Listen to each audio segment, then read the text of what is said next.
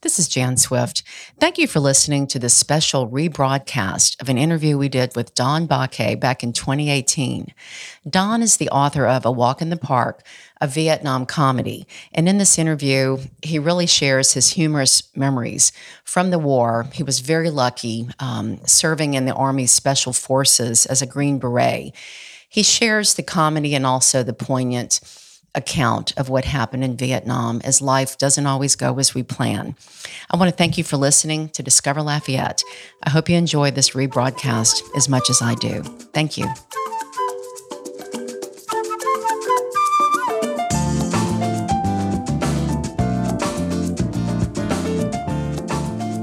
This is Jan Swift, and you're listening to Discover Lafayette, a podcast dedicated to the people and rich culture of Lafayette the gateway to South Louisiana. Discover Lafayette is recorded in the offices of Rader Solutions, a technology company located in the LITE Center in Lafayette, Louisiana. Rader offers a complete fleet of IT solutions for businesses of all sizes. Rader's motto is You just want it to work, we understand.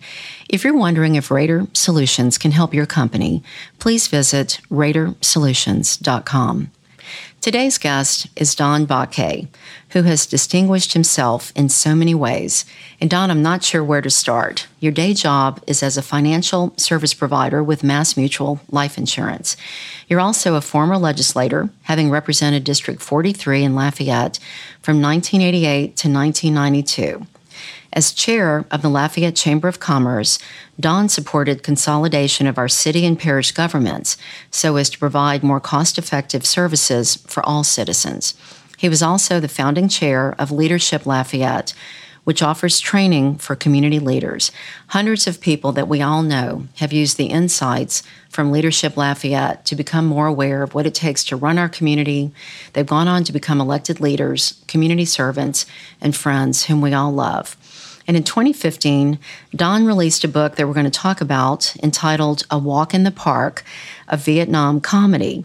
And it's a book about the foibles of the Vietnam War, in which he served in the 5th Special Forces, and we know it as the Green Berets. Don, thank you for joining us. Well, thank you for asking yeah, me. Yeah, and yeah. It's exciting to be here. I'm really thrilled about this. We just got off some discussions about um, dialogue on race. We know each other as friends in the community, and you supported me when I ran for office. And so you're a special friend to me in my life. I just want to let you tell your story today, and including how you came about publishing your book. So if we can, I guess, jump in first. You grew up. Um, you're from Lafayette. Your family's uh, from, from, this Lafayette. area. I actually spent four years in North Carolina. Mm-hmm. My dad uh, was working with the Chamber of Commerce, and he was uh, posted to North Carolina.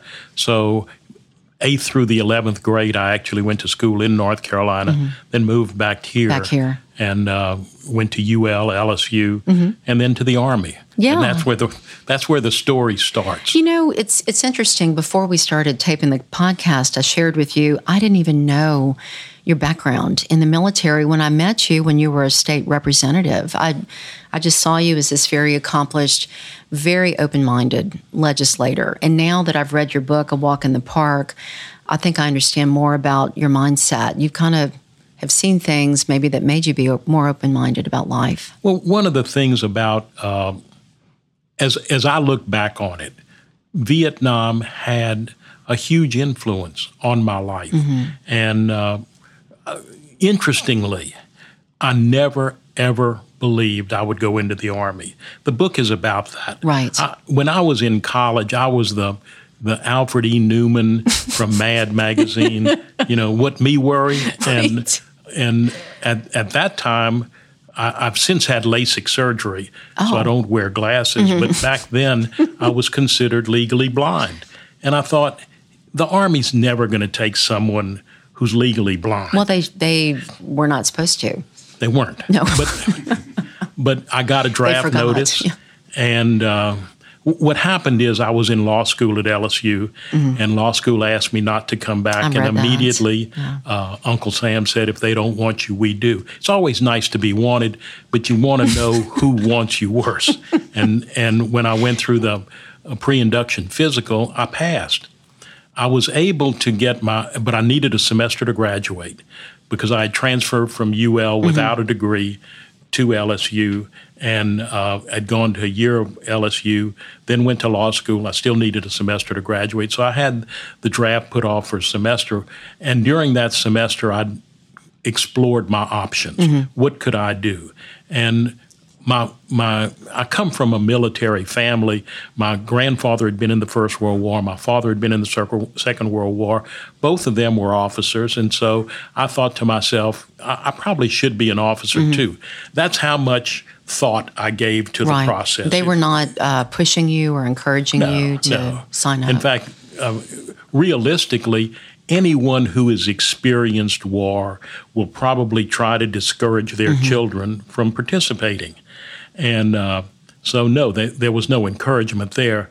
But I, there was what was called college option OCS, where if you were graduating from college, Mm.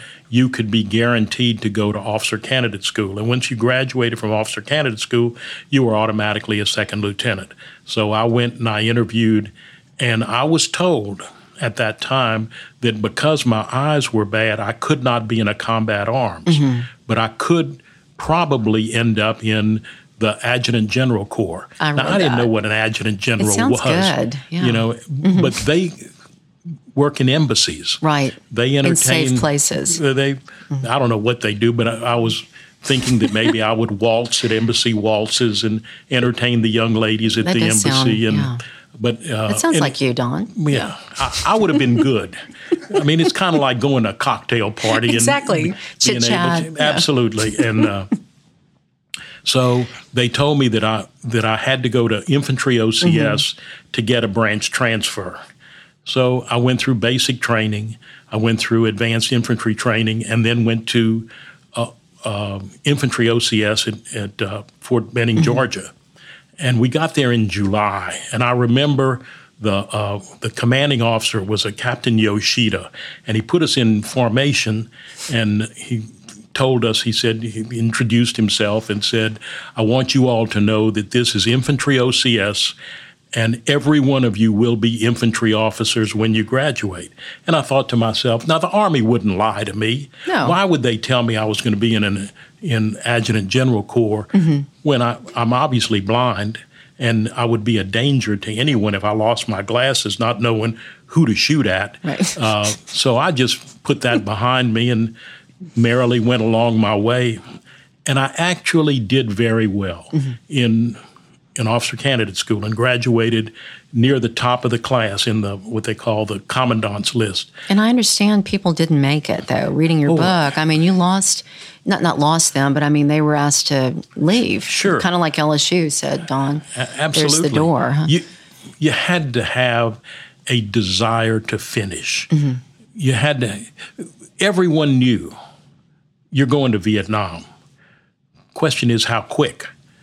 If you wash out of OCS, you're going almost immediately. so you didn't want to quit OCS. You well, of course, I was. Mm-hmm. wanted to be an adjutant general corps, and and if I washed out of OCS, I'd have been going straight to Vietnam. right.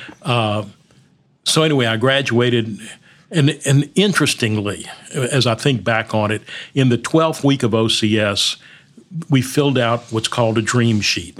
And in the Army, they say you can put anything down that you want on your dream sheet. You're not going to get it. So in my OCS platoon, I was in the first platoon.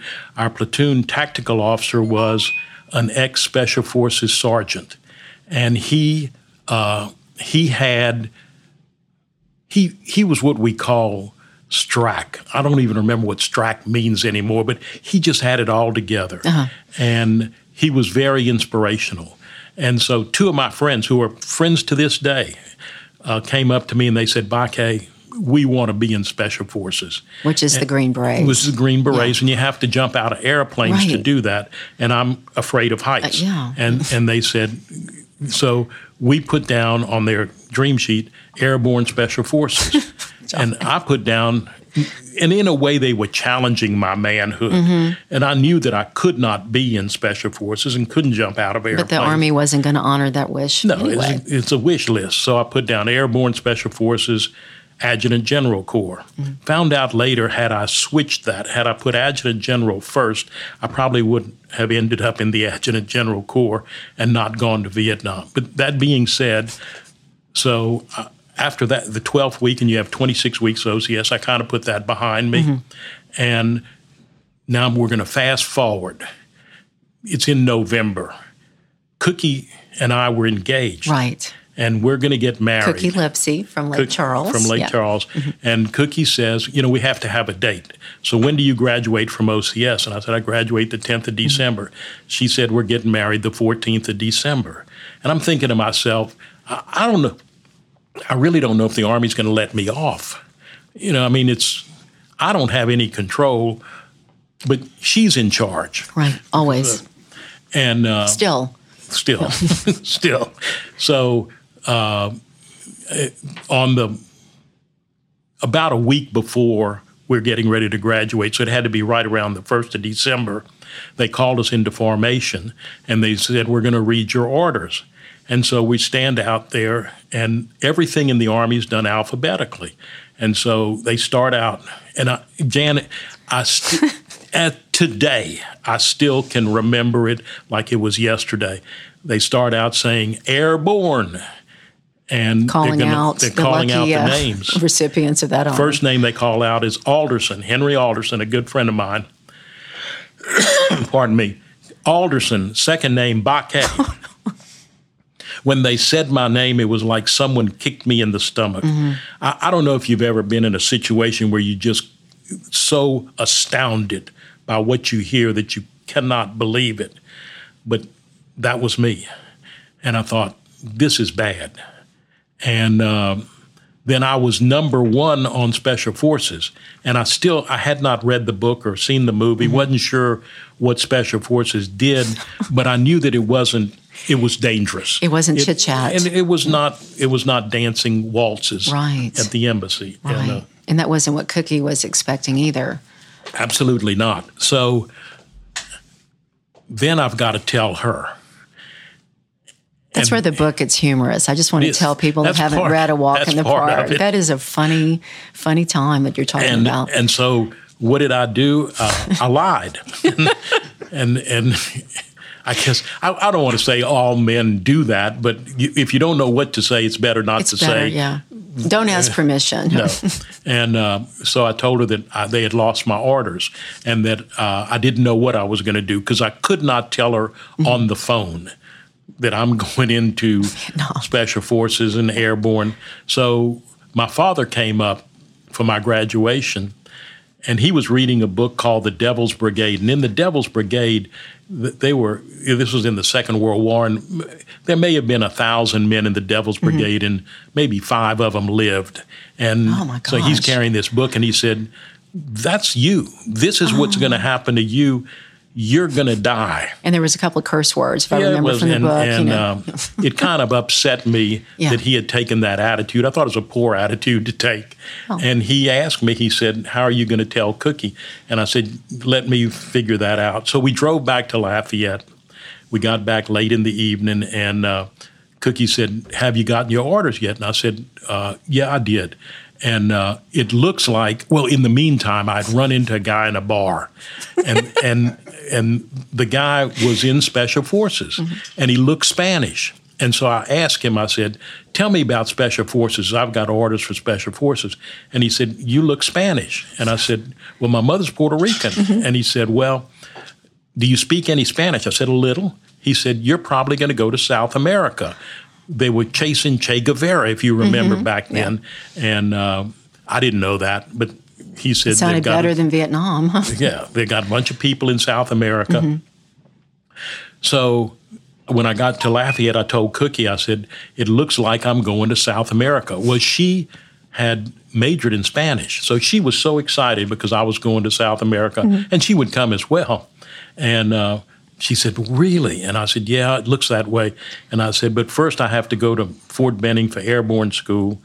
Uh, and she, but South America after that. I said, well, not exactly. We're going to go to Fort Bragg for Special Forces School.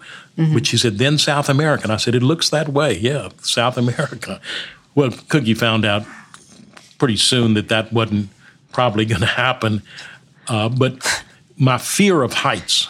I know jumping out of planes is part You know, of being a Green Beret. Look, people went through Like airborne high, school yeah. that have never been in an airplane before, Right. and they jumped out of Much it. Much less having yeah a parachute on. they they indoctrinate you they mm-hmm. teach you it's repetition and so once you do that it's almost second nature i mean it's never fun and i have a, a son-in-law today that's a paratrooper as well he and we kid about night jumps when you jump at night you can't see anything he, he tells me he said every jump's a night jump, which means he closes his eyes Oh. when he's jumping. Right, And right. so we, we kid about that. Yeah. But um, what an anyway, adventure! I went You were what twenty four then? Twenty three.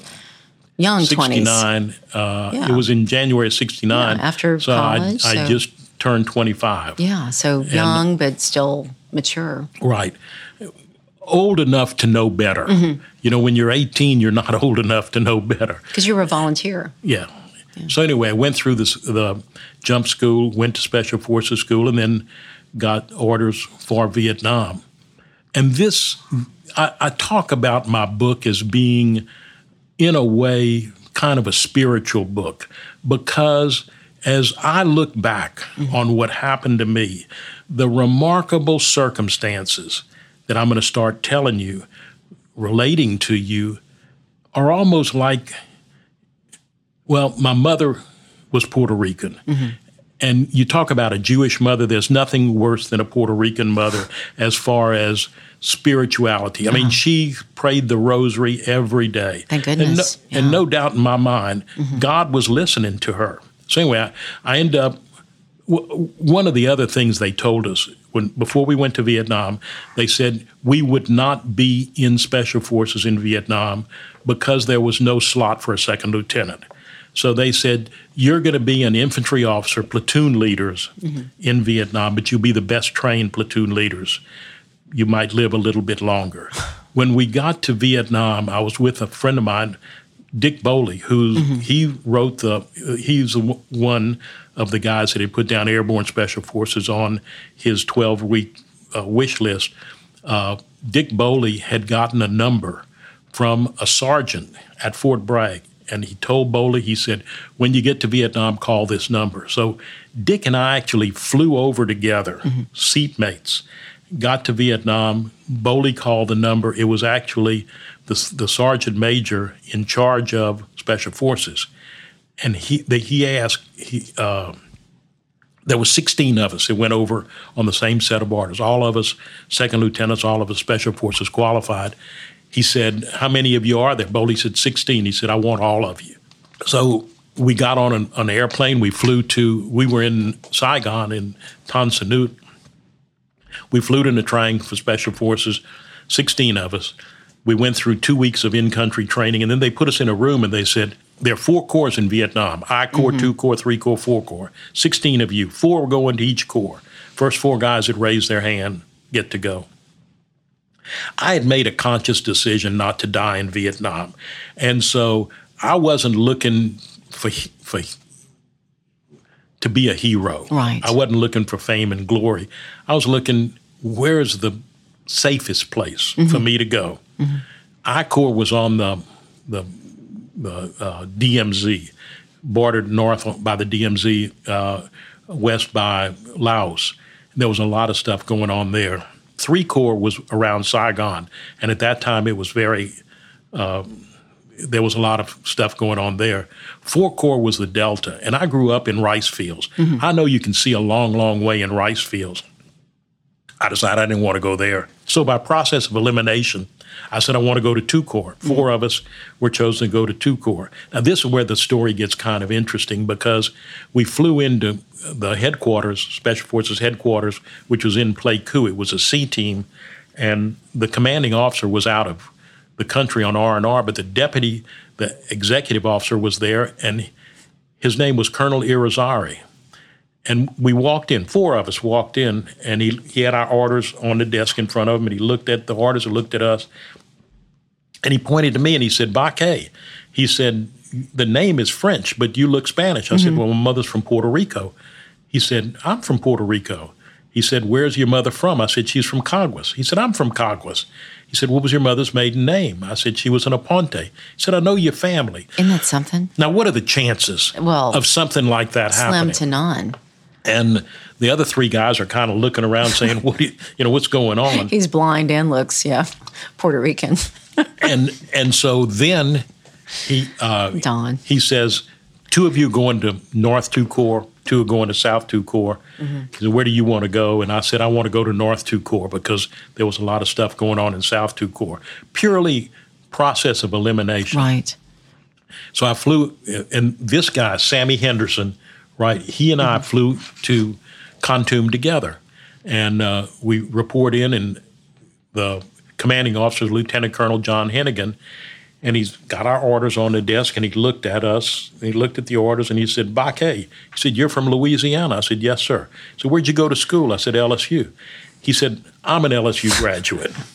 and uh, now, what are the chances of that happening? And I know he's an important part of your book. Oh, he is. Yeah. A wonderful guy. So he sends me to a camp called Dak Pek. So I'm at an A camp called Dak Pek. Mm-hmm. Sammy goes to another one called Dak Seang. So we're separated. I report into Dak Pek. Colonel Hennigan told me, he said, I'm sending you to a camp, hadn't been a shot fired in anger in six months. I'm thinking, there is a God. Yeah. You know, I mean, this is exactly what I want. We fly in under fire. Helicopter starts jigging around, and the guy tells me, he says, uh, you know, we were taking fire, and uh, Captain Kozanowski, who was the camp commander, came down to the helicopter to greet his new second lieutenant. He said, uh, he said, I'm taking out an operation tomorrow to see who was shooting at you. And he did not ask me to go, and for that, I'm eternally grateful. Uh, so I spent the night. The next day, I was assigned as what's called a uh, civic action officer, and I was our job in Vietnam, Special Forces job, was to recruit, train, and lead in battle indigenous personnel. And we worked with the Montagnards, and they were villages, Montagnard villages, all around Dak Pek. And I, I went to meet the village chieftain, and at each place I had to drink some rice wine. By the time I went back for lunch, I was completely inebriated, barely could stay in the Jeep. I didn't read that in your book. It might have been in there, but Yeah, it is. It is in the book. Oh, my and gosh. Captain Kozanowski had gone out that morning on an operation. They were ambushed right about noon. Oh, no. And he Gosh. Oh. he was killed in that ambush. He was shot by a sniper, and we had to fire uh, artillery support for him to bring them back Mm-hmm. into the area. And I, I don't know how many people. I may be the only one that's ever fired a four deuce mortar completely drunk, but it was um, a very painful experience because it's very loud. Right. And um, Oh, all I was doing is dropping the shells. The sergeant was directing the fire.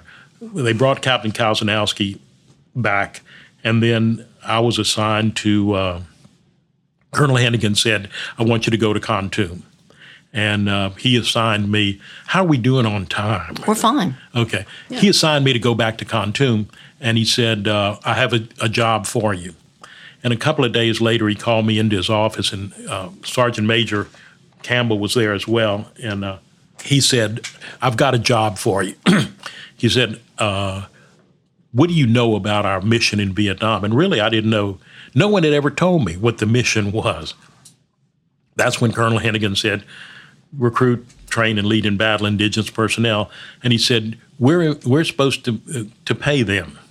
And he said, So the country, the people that live there, the, the Montagnards. The, They're we partners. Uh-huh. recruited them. So we had about, there was supposed to be between three and 400 Montagnards at each camp, each A camp. We had five A camps spread Mm-hmm. in North uh, Two Corps. So he, he said, uh, This job I'm going to give you is one of the most dangerous jobs we have. I, I really didn't want to hear that. But he said, the, the Vietnamese are going to try to subvert you. They're going to try to ply you with alcohol and drugs. And I thought to myself, LSU. I, mean, the guy remembers LSU. And uh, qualified. Yeah. so uh, Oh, he said, I. I want you to be my funds officer. And I heard fun. Fun. He said F U N D. I heard F U N. And I thought to myself, Like a cheerleader. I, didn't really know what a fun officer did. but it sounded like fun. Well, come to find out, Yeah. I was going to be in charge of paying all the people that worked for us in each of the camps. So we had about 2,000 Montagnards that we had to pay each month. And uh, You were in charge of the. I was in charge money, of that. Yeah. And That was Colonel a lot of money. He is a lot of money. He he said, uh, "How did you do in accounting?" I said, "I didn't do very well, sir." He said, At LSU. Can, can you add and subtract?" And I said, "Yeah, I can do that." And he said, "Do you know how to balance a checkbook?" And I said, "Yes, sir. I know how to do that." And he said, "Well, it's very simple then." He said, "You get X amount of dollars in, Mm-hmm. you pay out Y amount of dollars, and you're supposed to have Z left over. Does that make sense to you?" I said, "Yes. Subtraction, addition, subtraction." And uh, so the the amount of money was significant. Right. It was five million piastres, mm-hmm. and they were wrapped in bricks of money with tied with string. Were they paper like what we look at bills? Yeah, So just, like just mm-hmm. like our paper dollars mm-hmm. are, but there were five million of them. Right. and I would get. I, I, you, there's no way you could count Mm-hmm. that much, but you could count the stacks. So when I went to pick up the money and Counted sign for it, I would count the stacks. I'd put it in a mail sack. I looked like Santa Claus. I mean, it, it was a huge sack of money that I would in the middle of a war zone. you know yeah, I mean? and and uh, so then the you know the first month I, I brought the money to Kontum. I counted it out. I went to the camps and gave it out. Picked up the money, and then when I went to balance the books, it didn't balance. And um, I, I said, you know, Colonel Hennigan told me he said, I want everything to balance. I, th- I said, oh. So I recounted everything, and it didn't balance again. Then I thought to myself, and this again I think is LSU. I thought to myself, five million of anything is a lot, and they've got to count this stuff by hand. I mean, when they tied with string and all this, it's easy to miscount. So maybe I was maybe a thousand piastres over.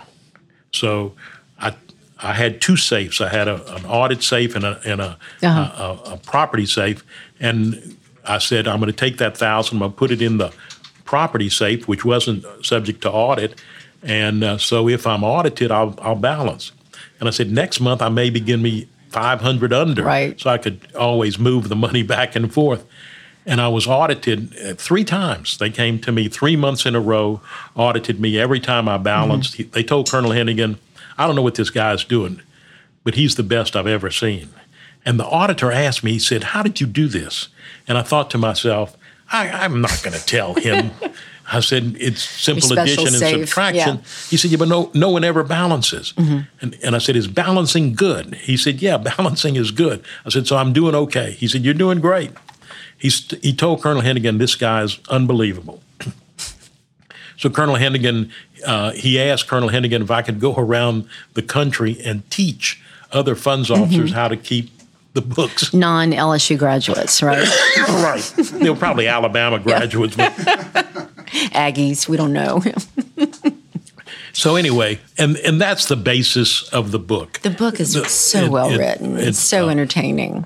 I mean, And uh, you know, I tell people my experience in Vietnam was not heroic; it was comedic. well, and, uh, I think it was still heroic, though, and, uh, Don, to be there as a volunteer. And any day, as we were talking about, any day, anything could happen Sure. to a volunteer. I'm or I'm tell you one story from the book that I. People ask me, "What's the closest you ever came to dying?" And it was the pig story when Mm-hmm. pigs fly. And what happened? This was in December of '69, and I had to go to a camp called Dak Pek, the camp that I had first been assigned to. And when I went out to the helicopter, there were five pigs in the helicopter, uh, four sows and one boar that they were bringing out there for breeding stock, and they were huge Vietnamese pot-bellied pigs, and uh, They weren't the little cute ones. they were not people- cute. They were they were big. Each of them weighed two, three hundred pounds. I mean, it was it was it was, It was a- you and the pigs. me and the pigs, and they took off the, uh, the whole floor of the helicopter, and they were tied. Their legs were tied together. They were lying on their side. When they started up the helicopter, I found out immediately pigs don't like to fly, oh, and they showed They their displeasure physical- by expelling liquids. And I won't go into what liquids they were, but they were all over the air, the airplane. Well, as we were flying to Dak Pek, and I'll make it a little bit short, as we were flying to Dak Pek, the boar started to get loose. He was Oh, jerking no. because he was upset about flying, and uh, Which his- you understood. Oh, I, I wasn't excited about it either. But w- w- when he started jerking, his legs came undone. And so his front legs were free, the back legs were still tied. And uh, he started jerking. Now, there's four sows on the floor. He's jerking, and I, I thought to myself, I, I guess I ought to do something, but I wasn't sure what. And so I sat on his head. And that was the wrong thing to do. Sometimes in life, you make decisions that are not mm-hmm. correct. In hindsight. And, yeah. and all of a sudden, you're, you're stuck with it. So I'm sitting on his head, and he's jerking me towards the door, and they fly with doors open. And the, the door gunner was saw all this going on, and he's laughing, and he's talking on his mic, and the pilot turned around to me, and he looked, and he saw me on the pig's head, and the pig jerking, and he handed me a 38, and he said, "Shoot him." oh my God. Well, there were several reasons I didn't want to shoot him. One, First of all, animal rights, you know. Uh, well, no, it had nothing to do with that. I was afraid that I might cut some hydraulic lines Mm-hmm. that ran through the floor, and so I said, "No, I, I'm I'm okay," but but I wasn't. Right. And that pig kept jerking me to the door, and things run through your mind, you know. And one of the things I was thinking about was this is a VC pig. This is a it could be f- hardcore NVA this pig's going to throw me out of the helicopter and I'm going to die. Uh-huh. And there's no medals for being killed by a pig. And there's no, I mean, how are they going to explain that to my wife? it's probably not even a workers' comp claim. I mean, you know? it- no, uh, it's a it's a serious situation. Oh, God. So there was a, a bar. The, the the helicopters you could close the doors and they lo- they closed up against a, a center bar. I grabbed that bar and I was able to leverage then against the pig. Luckily, uh, we landed at, at Dak Pek. I was starting to get very very tired. We landed at Dak Pek and I kind of relaxed. And that pig jumped out of the helicopter and went running down the the the runway. And the reason I know for sure he was either Viet Cong or NVA, he ran north. So I know for sure he was heading towards North Vietnam. They actually recaptured him a couple of weeks later. And uh, my friend uh, Jerry Alexander, who Yeah. was in the, the book, as well, yeah. Jerry built a pigsty for the pigs, and uh, the NVA hit that pigsty with a 122 millimeter mortar and killed all the pigs Oh, about a month later. And they had no idea that they'd killed some of their own Right. uh, right. allies. God, Don. I'm sure they were all that type of, of pig. But anyway, uh, I came home from Vietnam. I was very, very fortunate. And uh, And a changed person. I mean, from what it certainly had, had an effect on Yeah. me. It, uh, absolutely. Yeah. And uh, and one of the things that that Vietnam did, it encouraged me to be involved in politics because I saw there were political reasons for that war, Mm-hmm. and there are some things in the book that talk about that as well. The frustrations that we had as uh, combatants with the, the rules and regulations that we had to uh, uh, adhere to. Uh, so I decided that when I I got back, I would run for public office. And uh, And you were elected. You served from. Uh, did well, you serve I'm going to start before that. Before the Uh, legislature? In 1974, Mm-hmm. we had a change of government in Lafayette and went to uh, city council, mayor, and then after that, parish council. Right. And uh, uh, but I ran for for city council, and I didn't win. And I thought to myself, I never, I didn't earn the right to win. I, I think that that if you're going to be involved in politics, you have to earn the right to do it, and that's through public service. So I kind of d- dedicated my life at that time to be involved in the community and try to make a difference. And I knew that there would be a time, and I would know when that time was to to run for office. And it happened that it was in 1988, right. 87, Right. uh, when I ran. And that was when uh, Buddy Roemer right. was elected. Buddy Roemer and I both went in together, and um, Buddy Roemer was defeated in, in his reelection. I chose not to run for reelection, so I limited my term. Term limited. I, yeah. Was was four years enough? it maybe wasn't, but I was placed in a situation where uh, I- was a different kind of a legislator, and uh, I, I never really fit in with the Baton Rouge crowd. And and we were going through redistricting, and so they redistricted me where I would have to run against Don Higginbottom, and Don is the the the He's so the worst huh? kind of candidate to run against because he's so likable. He is likable. and and so and I had done a lot of things, uh, including the David Duke incident that ask you about caused me. Yeah. Mm-hmm. uh, some angst and caused the voters to kind of question. Uh, w- what is what is he up to? Mm-hmm. And so I just decided I wasn't going to run for reelection and got out of. Uh, I'd, I'd like to ask a question about that. When David Duke, was it when he was elected? Would you talk about that? You stood up Sure. against uh, him being sworn in? this in. was a, a special official. Mm-hmm. election, and um, Did he David- win and David Vitter? Who, who served there before? no, he Was he before Vitter? It was, that uh, same seat, huh? Chuck Cusimano Chuck, yeah, was the, right. Mm-hmm. the the legislator. He retired to run for judge. Mm-hmm. He ran for judge, and uh, David Duke. that was an open seat at that time. John Treen and David Duke were in the runoff together. David Duke had never. He was not uh, domiciled in the district, Mm-hmm. but no one raised that issue. So you have to do that by a certain time, or you waive the right to So I'm- object I'm- that, in the race in- as in far the- as the in- opponent. Yeah. if if John Treen was going to challenge it, there was a time frame for him Mm-hmm. to challenge it. he didn't. He didn't challenge it. So now David Duke's been elected. He's got to be uh, seated in the legislature. Interestingly, our Constitution says the legislature shall be the the shall decide who is qualified to serve. So final decision is the legislature, and the the in order to qualify to be uh, a member of the legislature, you have to be 18, you have to be a citizen of the state, and you have to be domiciled in the district. in, in the district for one year. David Duke had run for president six months before he ran for the legislature, and at that time he swore out an affidavit of domicile that was outside of the district.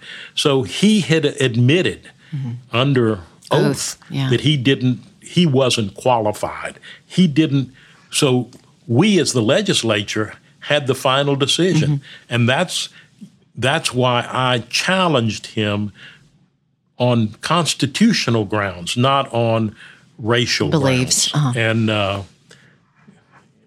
unfortunately, and I think members of the legislature that voted against me, I think in retrospect would say today we made a mistake. Uh, we gave him a platform that we really didn't Let need. him run for governor. And yeah. um, but anyway, Mm-hmm. that being said, uh, I did not run for reelection. Mm-hmm. I came back and continued my involvement in the. Uh, Mm-hmm. you did. I mean, you were a chamber um, Well, I'd been chamber president before, before, that. but I mean, you did. You you were very active in the community and started one of the co-founders of Leadership Lafayette. You've done so much Yeah. in our community. So it's it's been a fun ride, Mm-hmm. and as I said, there's uh, I have no regrets. As I look back on my life, there's nothing that I can say. I wish I'd have done this or wish I'd have done that. There's still things I want to do, Mm-hmm. but there's nothing that I right. have to do. So if my Right. life ends tomorrow, I'm still a happy Well, guy. I, I would like to get in a comment about how you published your book. Again, it's A Walk in the Park, a Vietnam comedy. And, and Don, you were talking about you, you're not self published, you were a partner with Amazon, offers a service, Creative Press. Is that Right. correct? Today, it's so much easier to publish a book than it was in the past because of Amazon. And I didn't realize it at the time, but you can you can write a book in Word and you can upload it to Amazon at no charge, and they'll actually They give it to ISBN, like they They make it a book. They make it a book. Uh-huh. And you don't have to buy a bunch of copies. In the past, if you self publish, you'd have to buy maybe a thousand copies, two thousand. Invest Now quite a bit. Yeah. it's it's it's uh, print on demand. Amazon has a, a a program called Create Space, and in Create Space, they will actually do the editing for you. Oh. Now you can put it up on Amazon without any editing. You can do whatever you want, Mm-hmm. and you can publish it as an ebook. But I wanted to. I to like pub- the hard book. I like this. You oh, know, I've gotten to the point where I'm, most of what I do is read ebooks now. You do. but uh, many people want the me. hard, Yeah. Mm-hmm. the, the print version. Um, so I sent it to CreateSpace, and I gave them what I thought I wanted to do, and they kind of manipulated it. They charge for that, To- but to it's not an awful lot of money. Uh-huh. And then they give it to you. They a finished copy. You approve it. Then they put it on their their uh, Amazon system, Mm-hmm. and they market it for you. So it's a, it makes it very very simple. It's a if you're interested in Vietnam books, there must be a hundred, two hundred, three hundred of them on Amazon today, because it is so simple for people to be able to publish their memoirs. And in the in the past, that wasn't true. And what a beautiful way to document what happened without having to go get a publisher, be rejected several Right. hundred times. You know, you can just Right. get it out there. You know, I I may never have found a publisher. Well- if if if uh, It's very well written. I do want to encourage Thank you. people to buy this. and and the neat thing about it is, if you want the book, you Mm-hmm. go to Amazon.com, you put in a walk in the park of Vietnam comedy, then you have a choice. You can buy the ebook or you buy the print book. Mm-hmm. Right. And it comes right to you. Right. I love it. Um, and we, I do want to say again, you were taking a class with Carl Bauer, Right. our, our mutual friend who's now deceased, but he encouraged you to to follow your dream Carl and was to such write a this wonderful book. person. Uh-huh. He, he And, really uh, was. we had politics in common because he had been very involved, Mm-hmm. much senator. more involved than I was in politics. But uh, we had that in common, and we we developed a close friendship. Mm-hmm. The only regret that I have in writing the book is Carl wanted to know how it ended. He was he didn't want me to tell him. He said he wanted to read. And if if if you read the book, you'll see that my my feelings about Vietnam changed over time. I I went over there very much a hawk, and I came home very much a dove. And um, I think Carl wanted to know that. And uh, unfortunately, he he died just before I finished the book. Yeah. And uh, He was one of the, I mean, he was a prince of a man. And um, I know he inspired so many people. I'm so glad he encouraged you to write this book. Well, it, Carl encouraged, he, he inspired so many people. And for me, that's kind of a, a lesson in life as well that each of us has the power, the ability to mentor people. I've always said, and I really believe this, that leadership comes out of mentorship. People don't know that they're leaders until you or someone else sees that and says, You have something special. Each of us is kind of a scared person inside ourselves, and we think you don't really think of yourself as being something special unless someone lets you know that they think so. And so, I, for me, it's been a, a life lesson to try to encourage. That's part of Leadership Lafayette, to try to encourage people to let them know that they can do something special with their lives. Right. And uh, To be a positive mirror yeah, of what they offer. Yeah. And you've done that in so many ways, Don. well, thank you. Yeah, we're, we're in the studio with Jason Sikora with Rader Solutions, and I see you've been writing notes, and Jason has the luxury of listening and um, typically catches things I don't even think about asking. So, Yeah, well, and some questions that I've asked before. Uh, you talked about how how first of all, thank you for being here. I, I appreciate it. Uh, you talked about how easy it was to release a book, but what was the hardest part about writing and releasing a book? The hardest part is writing it, Jason. to sit down, if if I, it's the discipline to write. Okay. If I hadn't been going to that class every week and knowing that I had to do a chapter, you've got to discipline yourself to do anything in life. And so that was the hardest part. And maybe even harder than that is making the decision to start. If I hadn't found the letters, mm-hmm. that was again an unbelievable situation where I found the letters that I had written to Cookie, and I and that was that was my manuscript. So be able being able to yeah. find those letters, and then having Carl encourage me, saying, "I'm in this class. You ought to come to the class." those things, those two uh, situations, really propelled and compelled me to write the book. Gotcha interesting. I, I, would imagine, yeah, the writing is the hardest part, and everything else mm-hmm. just kind of falls into place. Um, so you've obviously done a, a, a, ton with your life. What achievement are you most proud of? I guess the thing that I'm most proud of, there are two things. Leadership Lafayette, I'm certainly proud mm-hmm. of, but in 19, we started Leadership Lafayette in 1985. In 1983, I started a Vietnam veterans group here in Lafayette. Oh, interesting.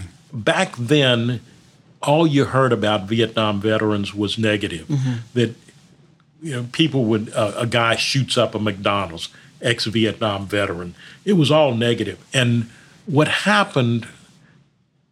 Vietnam was an unpopular war. when you got home from Vietnam, you never knew who you could talk to about it. You didn't know how they felt about it. Mm-hmm. So when I got back to Lafayette, people said, Where have you been? You've been gone for a while. I'd been at LSU in the Army. And you, you always wondered, Do I tell them that I was in Vietnam? What's the, their reaction going to be? So, most people that got back from Vietnam never had the opportunity to share that story. And uh, so, what I decided to do is start a Vietnam veterans group here in Lafayette to showcase people who had been to Vietnam that had actually accomplished something in life, that weren't losers. Right. That, that it, it was important for people to know that Vietnam veterans were not, as a group, uh, a problem. Mm-hmm. They were actually, as a group, very much part of the solution. But they were they were moving underground. There was an undercurrent.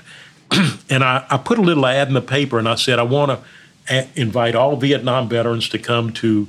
Uh, uh, I had a, uh, a, friend of mine who was also a Vietnam veteran, had a hotel, uh, a motel, and he said that you can use my conference room. Over 200 people showed wow. up. It was unbelievable. Wow. Just a little ad in the paper. They were probably and so glad to were, see that. They were on. Uh-huh. They were squatting on the floor, speaking oh, Vietnamese. They had learned Vietnamese, and mm-hmm. they hadn't spoken Vietnamese to anyone else. And there was, I mean, it was just, it was, it was a very, very emotional situation. And uh, uh, I remember one guy saying, you know, this is wonderful. I'm I'm really I think we ought to form a group. Mm-hmm. He said, but no parades. I'm not marching in any damn parades. and uh, so from that, we started a Vietnam veterans group. Then we had uh, a welcome home Vietnam veterans party at Cajun Field. People don't remember that, but we had over 3,000 people, Vietnam veterans, showed up at Cajun Field. We had, uh, uh what was her name? Uh, she was a disc jockey in Vietnam. Uh, anyway, she came in. We had several famous Vietnam people mm-hmm. who came to this. We had a flyover, and uh, so I, thinking back, I think those two issues, the, my involvement in Vietnam veteran affairs and the the leadership Lafayette, yeah. uh, would be that, things that I would want people to remember. That's fantastic. Yeah. Uh, my final question, is it was just a two-parter, and that's advice for anybody looking to join the military or get into politics. Do it for the right reasons. You know, I mean, uh, I, I, still strongly support the military. Uh, I've got a, a, son-in-law who's a lieutenant colonel. He's a, a West Point graduate. Uh, who, who I just he's just a wonderful guy. In life, I've been so fortunate. Both of my daughters married wonderful young men, and uh, I've got two great son-in-laws. But there's a special affection for the one that's in the military, and uh, politics. You want to get into politics for the right reason. Uh, so many people. Uh, this isn't going to sound right, but for many people in politics, the only thing they've ever accomplished in life is that political office. And so they identify with it. They call themselves congressman this or senator that or representative this. They want you to know I'm important because I'm in politics and I, uh, I, I have a concern about that. I think that we should, politics should be the highest calling of public service. It ought to be for people who have really given to society. And now they've risen to the point where they really want to make the world a better place. That's Pollyanna. It, it's not going to happen. But you ask me a question. That's, yeah. uh, no, that's it's a good answer. I appreciate it. Well, thank you again for being here, and Jan, thank yeah, you for letting me ask Jason. some questions. Don, what a what a pleasure, Don Bacque, having you here. And one last thing I meant to mention: I read online that um, your grandfather, Frank Bacque, was also a single term representative under Governor Houston Jones from uh, 1940 to 1944. So history.